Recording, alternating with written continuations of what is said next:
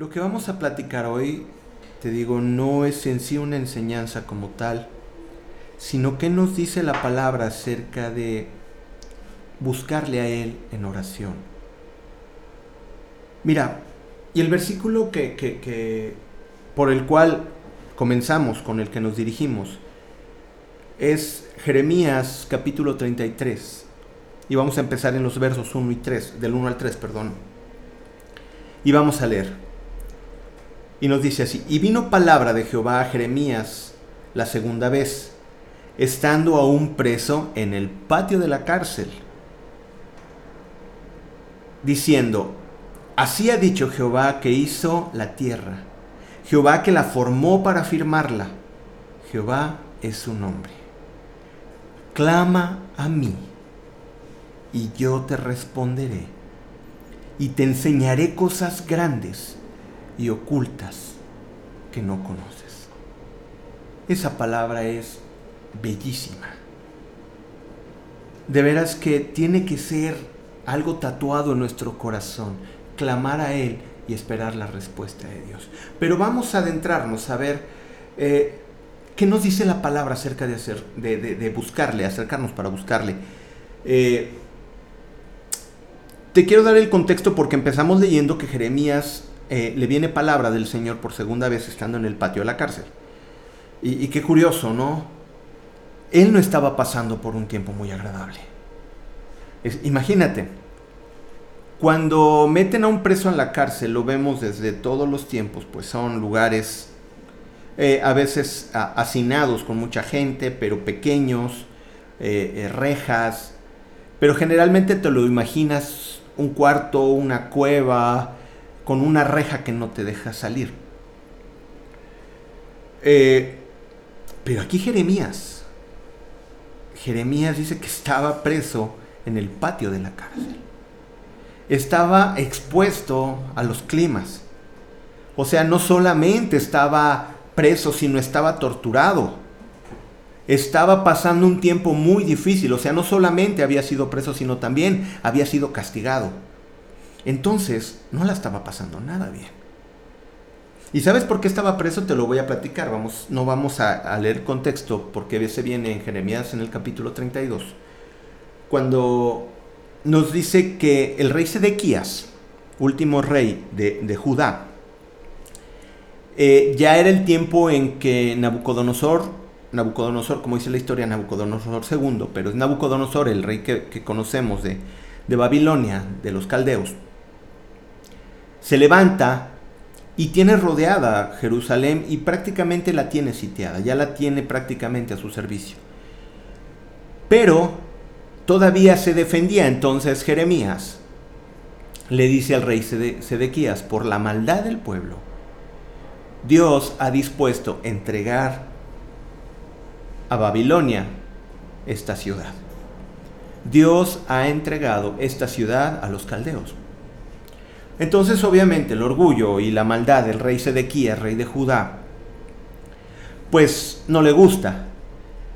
Y, y, y déjame decirte una cosa, los profetas no son muy populares, nunca han sido populares, porque no hablan de parte de ellos, hablan de parte de Dios. Y cuando hay que decir lo bueno para animarlo, cuando hay que decir lo bueno para bendecirlo, hacen. Pero también cuando hay que reprender y cuando hablan duramente, no hablan de su boca, sino hablan de parte de Dios, porque es Dios hablando. Entonces, viene palabra a Jeremías y le dice: será cautiva Jerusalén por los caldeos, porque Dios así lo ha dispuesto. Entonces, no le gustó la palabra a Sedequías y lo mete a la cárcel. Y bien curioso, porque en ese treinta y dos, lé, léelo, la verdad que está padrísimo, porque habla acerca de cómo le viene palabra a, a Jeremías y le dice que compre una heredad estando preso en la cárcel, ¿no? Y, y, y lo que Dios habla con esa heredad es que si por un tiempo el Señor tendría cautivo al pueblo, pero regresarían y otra vez volvería a haber comercio de bienes y raíces. Lo que le estaba diciendo a Jeremías: compra una tierra todavía en este, en este lugar. ¿Por qué? Porque yo te llevaré, pero te volveré a traer. Es una cosa hermosísima y la verdad, ponte a leerlo. Eh, aviéntate la tarea en Jeremías treinta y dos y treinta y tres. Entonces por eso dice que viene palabra por segunda vez. Y ya entendemos el contexto. Estaba en la cárcel, viene palabra por segunda vez y le dice: así ha dicho Jehová que hizo la tierra, Jehová que la formó para firmarla. Jehová es un nombre. Clama a mí y yo te responderé y te enseñaré cosas grandes y ocultas que tú no conoces. Esta palabra, depende de cómo la entiendas, es la grandeza de la palabra. Te lo voy a explicar de esta manera. Si crees que a ti Dios te debe algo y que te hace un favor, tú escuchas: clama a mí, yo te responderé, y dices: ah, yo clamo al Señor y Él me va a responder. Pero si entiendes lo que dice el versículo dos, por eso te lo dice: así ha dicho Jehová que hizo la tierra y que la formó para afirmarla. Ese Dios grande y poderoso te dice a ti: clama a mí. Y el Señor grande, poderoso, que tiene la tierra como, como, como el estrado de sus pies, te dice: y yo te responderé. Entonces te cambia la visión de esta palabra, porque entiendes que tú le estás clamando al Dios Altísimo, y el Dios Altísimo, creador del universo, te contesta. Entonces esto es una cosa maravillosa. Clama a mí y yo te responderé. Ahora, en ese momento, ya te platicaba el contexto, Dios estaba reprendiendo a su pueblo por su constante desobediencia. Fíjate bien, nos lo dice precisamente en Jeremías, un capítulo anterior, Jeremías treinta y dos. En el verso treinta vamos a leer pequeños pedazos y nos dice: porque los hijos de Israel y los hijos de Judá no han hecho sino lo malo delante de, delante de mis ojos desde su juventud, porque los hijos de Israel no han hecho más que provocarme a ira con la obra de sus manos, dice Jehová. La desobediencia y el pecado trae consecuencias. Te lo voy a Te lo voy a explicar de esta manera. La sintonía en la que Dios transmite, la onda, la frecuencia en la que Dios transmite, la manera en que Dios habla, en, en, en el río por el cual Dios se mueve, el caudal por donde Dios se mueve, por donde hace toda su obra, es el caudal, es, es, es el lenguaje de la santidad. Dios todo se mueve en santidad porque Él es santo. Entonces, cuando sus hijos están en santidad y en comunión con Él, pueden entenderle. Pueden entrar en ese, en ese caudal, pueden entrar en ese flujo. Pero cuando el hombre desobedece y peca, Dios no es el que quita el caudal, sino es el hombre el que se sale. Es el hombre el que pierde la comunión. Es Dios lo suelta. Muchas veces decimos: es que Dios se ha alejado. No, Dios nunca se aleja. Los que nos alejamos somos nosotros. Y aquí la palabra de Dios nos les explica. Fíjate, en el principio Dios había hecho al hombre y la mujer para que hablaran con Él cara a cara, para que estuvieran en ese canal, en esa sintonía, que tuvieran ese lenguaje. Pero ¿qué pasó? El hombre, a causa del pecado, hizo que se rompiera esa comunión entre Dios y el hombre. Y ya eran dos lenguajes diferentes. Eso pasa cuando el hombre peca. El hombre se aleja y se aleja. Dios, en su misericordia, como la gallina a sus polluelos, trata de juntarte. Pero, pero si realmente hay desobediencia en el corazón, nosotros somos los que nos hacemos a un lado. Ahora, no quiero abundar tanto en, en el tema de, del pecado y, y, y de, la, de, de cómo perdemos comunión con Dios, pero sí es importante. ¿Por qué? Porque nosotros clamamos a Él y no tenemos respuesta. Entonces dice: Señor, tu palabra dice: clama a mí y yo te responderé, pero no tienes respuesta. Y lo que el Señor ponía en mi corazón es: ¿por qué nosotros a veces no tenemos respuesta? Si el Señor prometió que responde, es porque el Señor lo ha prometido y lo hará. Pero Recuerda, cuando hay una separación entre Dios y el hombre, no es culpa de Dios, siempre va a ser la culpa del hombre. Entonces es importante entender esto. Esta palabra no es para condenación, esta palabra es una exhortación y un bálsamo al final, vas a ver. En Génesis dos ocho habla el contexto de que la mujer come del fruto del árbol de la ciencia del bien y del mal y se lo comparte a Adán y los dos comen, sabiendo que había sido prohibido. Entonces, en el ocho dice, y oyeron la voz de Jehová Dios que se paseaba por el huerto. Dios sabía que habían pecado, pero sin embargo, Dios seguía hablando. Fíjate bien, fíjate bien qué padre está esta palabra. ¿Tú crees que Dios se le había pasado? ¡Ay! Se esconde Adán y Eva y, Adán, Eva, ¿dónde están? O sea, ¿tú crees que Dios no sabía dónde estaban? Claro, y Él seguía hablando, y Él seguía hablando. Seguía hablando a sus hijos, pero ¿qué fue su actitud de aquel que peca? Y es algo que yo les he enseñado y bueno, la Biblia nos enseña, ¿no? Cuando cometemos pecado, lo más seguro es que nos alejemos, nos apartemos y nos escondamos. Entonces, ¿qué había pasado? Vamos a seguir leyendo. Dice, la voz de Dios, de Jehová Dios, se paseaba en el huerto al aire del día. Y el hombre y la mujer se escondieron en la presencia, de la presencia de Jehová Dios entre los árboles del huerto. Esto es muy simbólico. ¿Por qué? Porque cuando nos, nuestra vida no está correcta delante de Dios, tendemos a escondernos. Yo he tenido una, la experiencia de tener muchos años en, en, en, en Cristo y trabajar muchos años con, con eh, sobre todo en grupos de jóvenes. Y te das cuenta que deja de venir uno, y deja de venir otro, y deja de venir otro. Y oh, algunos tendrán que se cambiaron de, de ciudad, algunos que por su trabajo, lo entendemos. Pero el gran porcentaje es porque vino pecado a su vida, dejaron entrar el pecado a su vida y se escondieron. Dios sabe que nosotros cometemos errores. Pero Dios ha puesto la solución gracias a Él, ahora en el tiempo de la gracia, por medio de nuestro Señor Jesucristo. Y nos dice que si alguno hubiere pecado, abogado tenemos para con el Padre.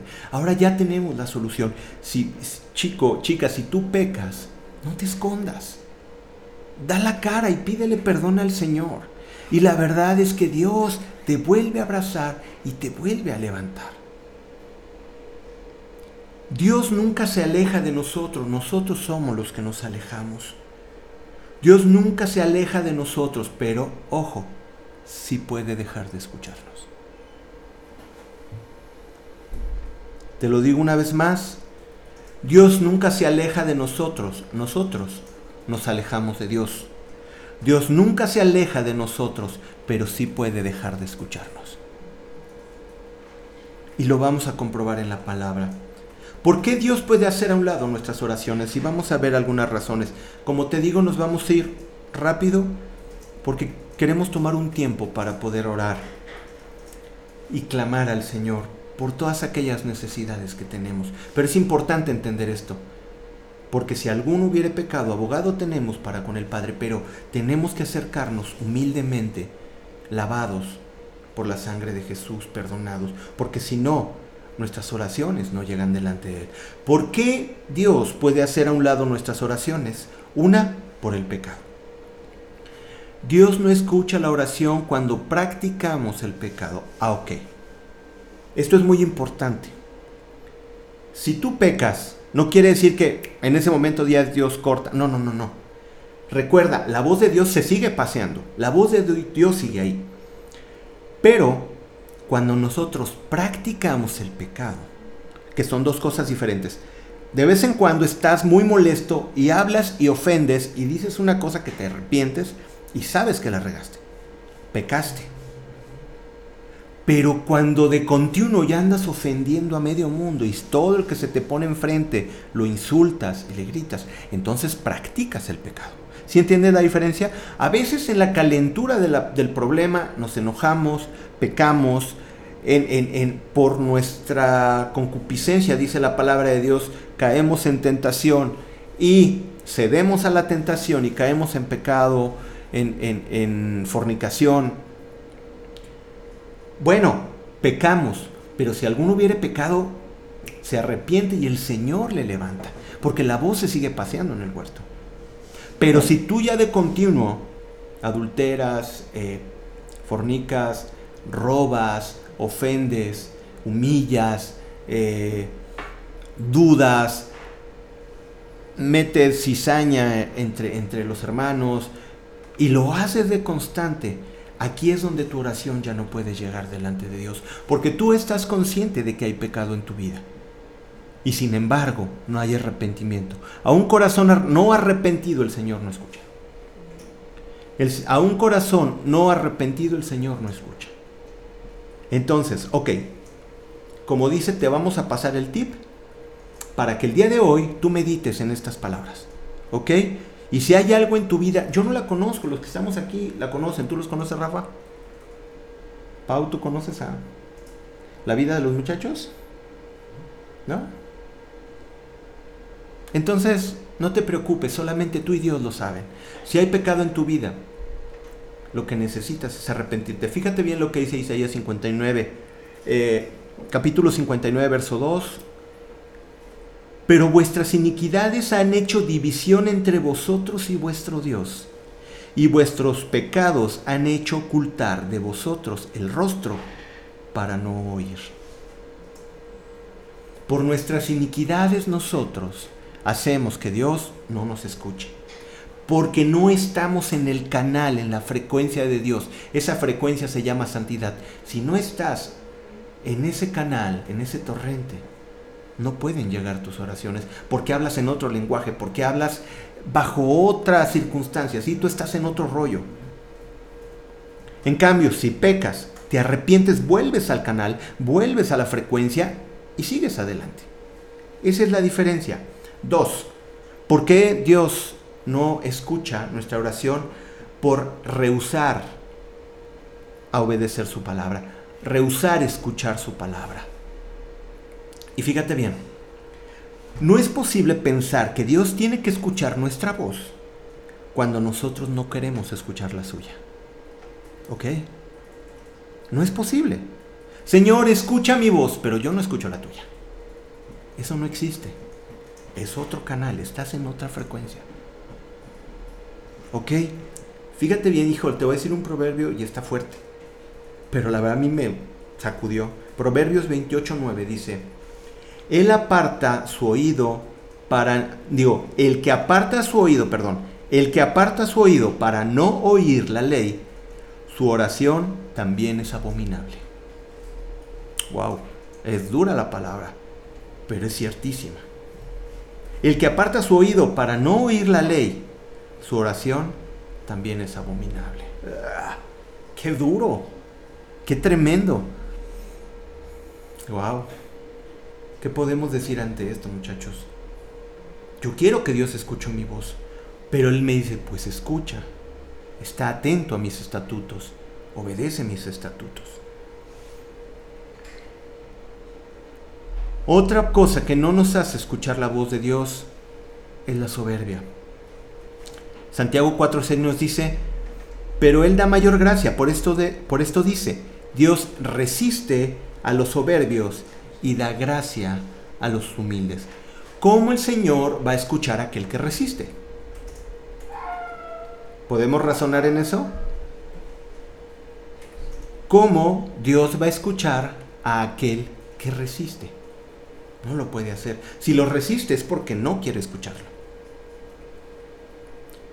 Dios resiste a los soberbios, pero da gracia a los humildes.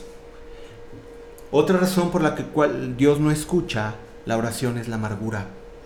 Y este es muy terrible porque este concepto que alguna vez lo escuché en nuestro pastor, que es algo que, que me enseña mucho, eh, la amargura, te lo digo una vez más, es como tomar un veneno queriendo que se muera el otro.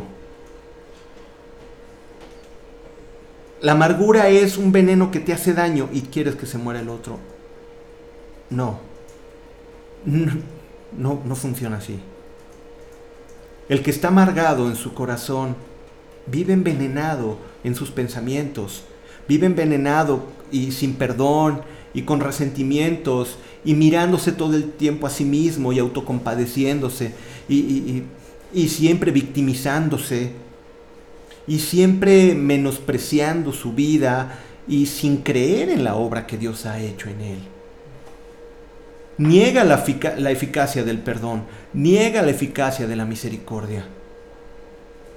Si tú tienes resentimiento contra alguien, contra la iglesia, contra Dios mismo, tienes resentimiento contra un familiar, puede que tus oraciones estén siendo estorbadas. Pero si tú vas con corazón humilde delante de Dios y te arrepientes, hoy el Señor te escucha. Pero todos estos puntos, recuerdes, para que hagamos un examen, ¿no?, de cómo está nuestra vida y por qué es que nosotros estamos así, ¿ok?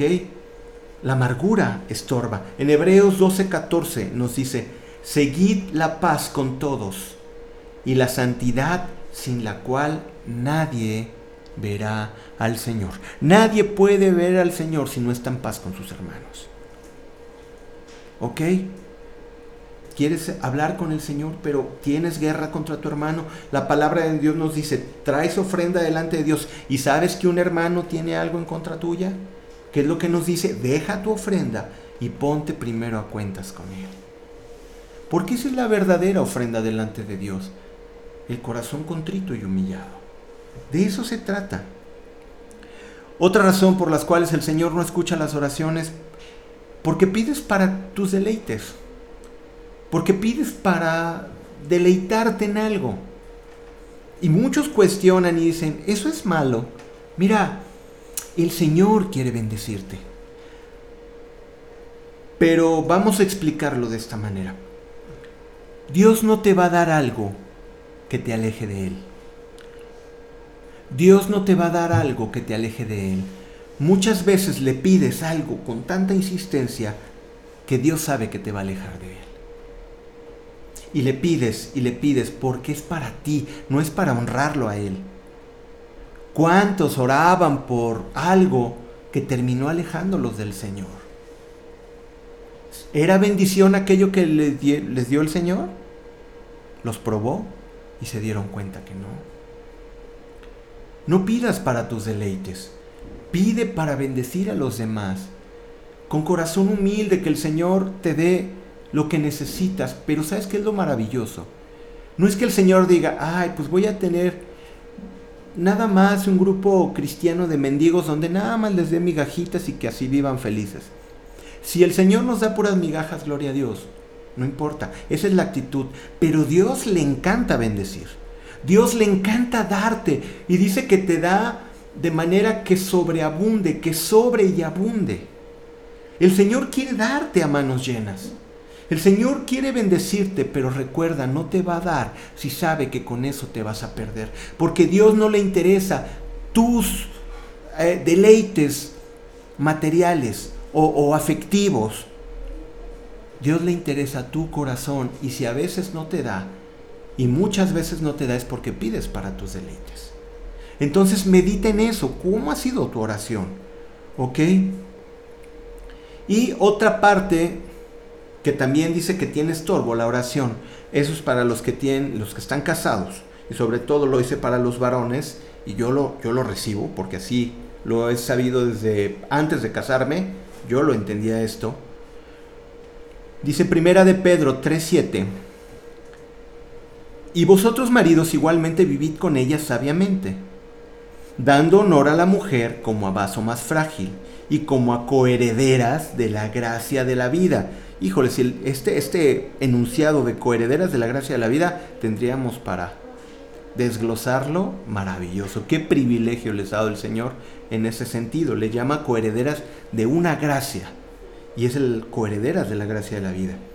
Para que vuestras oraciones, dice la palabra de Dios, no tengan estorbo. Ok, dices: yo no tengo esposa. Bueno, ciertamente no es para ti ahorita, Pero ve practicando, ve practicando con tus hermanas, ve practicando con tu mamá, ve practicando con tus eh, semejantes, con tus prójimos. Ve practicando y trata a la gente con respeto. Trata a la gente correctamente. Y si llegas a casarte, entiende bien esto, hombre. Trátala como a vaso más frágil. Trátala dándole honor. Así es como la palabra de Dios nos habla. Entonces puedes decir, ay Señor, entonces ¿a quién escuchas? No, no, no, no. Te digo las cosas por las cuales quizás tu oración ha tenido estorbo. Pero Dios escucha las oraciones. Mira, tan quiere escucharte y tan en su corazón te ama que quiere oírte, que ha mandado su Hijo unigénito para que todo aquel que en él cree no se pierda, mas tenga vida eterna. Ha mandado a su Hijo para que tú vuelvas a la frecuencia de Dios, para que tú vuelvas al caudal del Señor. Él mandó a su Hijo. Y la Biblia nos habla en un, en un versículo poderoso, en un versículo maravilloso, cuando Jesús muere, cuando Jesús expira, cuando Jesús eh, entrega el Espíritu. En el templo, bueno, en todo, en toda la ciudad hubo un gran terremoto y obviamente en el templo se empieza a sacudir. Y el velo que separaba el lugar santo del lugar santísimo es roto, dice de arriba abajo y fue abierto. Y la palabra de Dios nos enseña que ya no había separación. A través de Jesucristo ya no existe separación entre el Padre y nosotros. A través del sacrificio del Cordero dado por Dios, hemos podido tener acceso una vez más a platicar con Dios, a hablar con Dios, a tener comunión con Dios. Entonces Dios quiere que tengas comunión con Él. Él lo disfruta. ¿Por qué? Porque es Padre. Dios es tu Padre y Jesucristo vino a presentárnoslos como un Padre. Por eso nos decía, cuando ores, dile Padre nuestro. Porque ahora entendemos que Dios como Padre quiere hablar con sus hijos. Yo me deleito a hablar con mis hijas. Ya ahí me platican de su escuela y me platican de sus cosas y de, de, de juegos que ni sé, ni entiendo, ¿no? Pero me platican y me dicen palabras rarísimas, ¿no? Pero bueno, trato de entenderle, pues yo soy del siglo pasado, pero me encanta hablar con ellas. Su secundaria virtual, no, su primaria virtu- virtual de ahorita y cómo están las cosas, es bonito, es padre. Y me gozo en hablar con mis hijas, cuánto más el Padre que está en los cielos quiere hablar con sus hijos. Y que vayas y le platiques cómo te fue hoy, y que confías en Él, cómo está tu trabajo. Eso es lo que Dios quiere. Por eso es que ha puesto el medio, que es a través de Jesucristo que tenemos esa gracia. Pero, primeramente, para poder acercarnos a Él en oración, vamos a ver los puntos que el Señor nos dice. ¿De quién escucha la oración? Si te falta algún punto, a trabajar en Él. Para eso es, para eso los ponemos, para que trabajes en estos puntos y, y, y vuelvas en amistad con Dios, para que clames y Él te responda. Esa es la idea de esta noche. Ok, ¿a quiénes escucha? A aquellos que tienen fe. Hebreos once seis, lo que le llaman la, la, la, el, el capítulo de la fe, no los héroes de la fe. Hebreos once, pero en el capítulo seis, digo en el verso seis, perdón, del capítulo once nos dice, pero sin fe es imposible agradar a Dios. Imposible. Si no tienes fe, es imposible. O sea, es, es como la fe, volvemos, la, la frecuencia de Dios, donde está su santidad, donde está su lenguaje, la manera en que tú puedes conectarte a ese servidor, por llamarle así, es a través de la fe. No existe una clave diferente que no sea la de dos letras, fe. Si no le aplicas a la clave de fe, no tienes acceso al universo de Dios. No tienes acceso. Password incorrecto. password incorrecto. Señor, no sé si puedas hacer esto, Señor, la verdad es que pues no sé si existas, pero bueno, hablo porque no sé si existes, pero pues ahí te va. O sea, no, no te conectas. Pero cuando tienes la plena convicción de que Él te habla y que Él te escucha, a través de la fe, Dios puede hacer maravillas en tu vida. Y entras y te conectas al servidor y te enseña cosas grandes y maravillosas. Es a través de la fe. Pero sin fe es imposible agradar a Dios, porque es necesario que el que se acerca a Dios crea que le hay y que es galardonador de los que le buscan. Ok, dos. A los humildes y sencillos, a los quebrantados de corazón. Salmo cincuenta y uno, en un arrepentimiento genuino, genuino de David, tras haber pecado, dijo esto en el Salmo cincuenta y uno, siete: los sacrificios de Dios son el espíritu quebrantado, al corazón contrito y humillado no despreciarás tú, Dios. El Señor nunca va a despreciar un corazón que viene reconociendo, alguien que viene reconociendo su incapacidad, su falta de, de, de eso, de capacidad, que falta de, de, de ser uh, digno, no sé si me entiendes, o sea, los que reconocemos que, lo, que Él es todo para nosotros, a eso es a lo que voy, o sea, no es porque no seamos capaces, no, no quiero que malinterpretes, igual no lo dije correcto, sino reconocer que todo ha venido de parte de Dios y todo lo que tenemos ha sido recibido por gracia. Entender que la misma vida que tenemos ha sido un regalo del aliento que viene directamente de Él. En Colosenses nos dice que nuestra competencia viene de Dios. Nuestra capacidad viene de Él. Todo lo que tenemos es por gracia. Todo lo que nos da ese aliento de vida, esa capacidad, la inteligencia, el poder de hacer las riquezas, es por gracia. Entonces, reconociendo que no es por nuestra capacidad, y a eso me refiero, no es por nuestra capacidad, sino por la suya, que nosotros tenemos lo que Dios nos ha dado. A ese corazón Dios no desprecia. A Dios no le haces ningún favor acercándote a Él. La verdad, híjole, esa es la cosa, y a muchos así lo piensan. Como, bueno, Señor, hoy voy a orar, como, como si le estuvieras dando una oportunidad. No te va a escuchar, porque no puedes ir con esa arrogancia, sino tienes que ir reconociendo que de Él viene todo, y que por su gracia nosotros seguimos de pie. Dice la palabra de Dios, decía el profeta, por la multitud de tus misericordias no hemos sido consumidos. Por la multitud de tus misericordias, oh Señor, no hemos sido consumidos. Porque nadie puede estar de pie delante de Dios por sus propios méritos, sino es a través de la gracia que nos dio por medio de Jesucristo. Así nos tenemos que, que, que acercar, humildes, reconociendo que Él es todo. ¿A quién escucha el Señor? Aquellos que confiesan su pecado.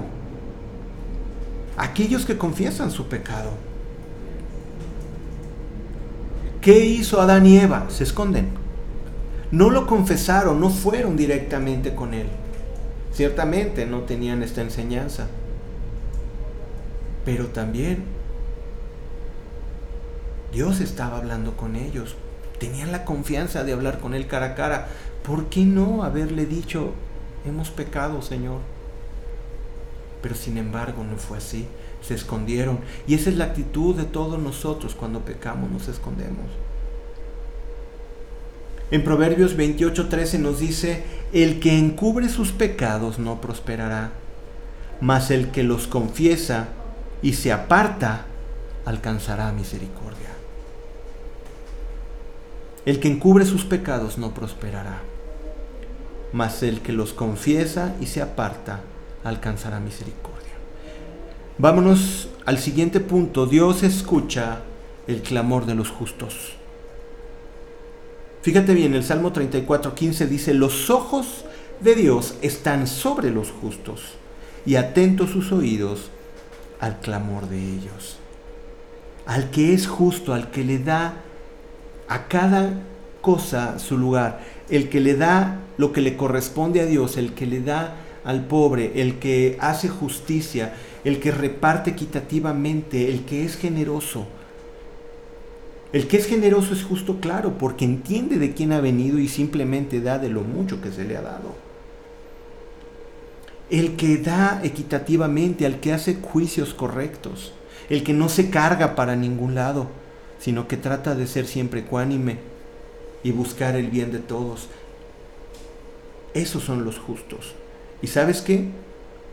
Nos dice la palabra en el Salmo treinta y cuatro, quince, lo volvemos a leer: los ojos de Dios están sobre los justos y atentos sus oídos al clamor de ellos.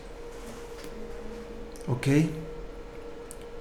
El siguiente punto: Dios escucha al que persevera. Porque no solamente es de llegar: Señor, te hago mi petición y se acabó. A Dios se le olvida, no. Pero cuando te pide el Señor que insistas en una oración, ¿te acuerdas de, de, de, de, del, del pasaje de, de, de la viuda y el juez injusto, que estuvo insistiendo, insistiendo, insistiendo, precisamente aquí en el capítulo de Lucas, digo, en el libro de Lucas, eh, en el Evangelio de Lucas, capítulo dieciocho? Por la insistencia de la mujer, el juez le hizo justicia. Y habla acerca de la necesidad de orar sin cesar. Precisamente la Biblia nos dice así: orad sin cesar, o sea, estar constantemente, porque al Señor se le olvida. No, no se le olvida, pero quiere ver en quién estás confiando, quiere ver que realmente le necesitas a Él. El Señor no es burocrático y te da las cosas así lejanas, no. Pero lo que quiere ver es dónde está tu corazón, y Él quiere conocer que Él es tu Dios, que Él solamente es suficiente para ti, que solamente Él es el único que te puede proveer. Eso quiere el Señor ver de tu corazón, que tú tengas esa dependencia de Él. Por eso el Señor dice: ora, ora, ora, ora, y el Señor hará misericordia. En Lucas dieciocho lo decíamos, pero en los versos siete y ocho dice: ¿y acaso Dios no hará justicia a sus escogidos que claman a Él de día y noche? ¿Has pedido por algo? ¿Qué? ¿Con qué frecuencia se lo pides al Señor? No, yo ya se lo dije. No. Clama a Él de día y noche. Clama a Él de día y noche. Y el Señor moverá su mano y te favorecerá. Pero tienes que ser con insistencia. En el ocho dice: os digo que pronto les hará justicia. Pero hace una pregunta: pero cuando venga el Hijo del Hombre, ¿hallará fe en la tierra? ¡Wow! Tremendo. Y Dios oye al que es paciente. Mira, ¿te puedes imaginar un Dios que habita en la eternidad tener prisa? Dios no habita en el espacio de tiempo como tú y yo. Porque la palabra de Dios nos dice que para Él un día es como mil años y mil años como un día. Realmente a Él no le preocupa. Cuando tú estás angustiado y Señor, ¿y cuándo? ¿Y cuándo? El Señor está bien tranquilo, porque Él ya sabe cuándo te lo va a dar. El problema es que no tienes paz porque dudas. Entonces, si tienes fe, puedes tener paciencia. Si tienes paciencia, puedes tener fe. No, si tienes paciencia es porque tienes fe. Entonces Dios bendice al que es paciente. El Señor está cercano a nosotros. En Hebreos cuatro dieciséis, Hebreos cuatro dieciséis nos dice: acerquémonos pues confiadamente al trono de la gracia, para alcanzar misericordia y hallar gracia para el oportuno socorro. El Señor te dice: clama a mí y yo te responderé. El Señor nos dice hoy, clama a mí y yo te responderé. Pero si hay algo en tu vida que tienes ahorita que poner en cuentas, hazlo.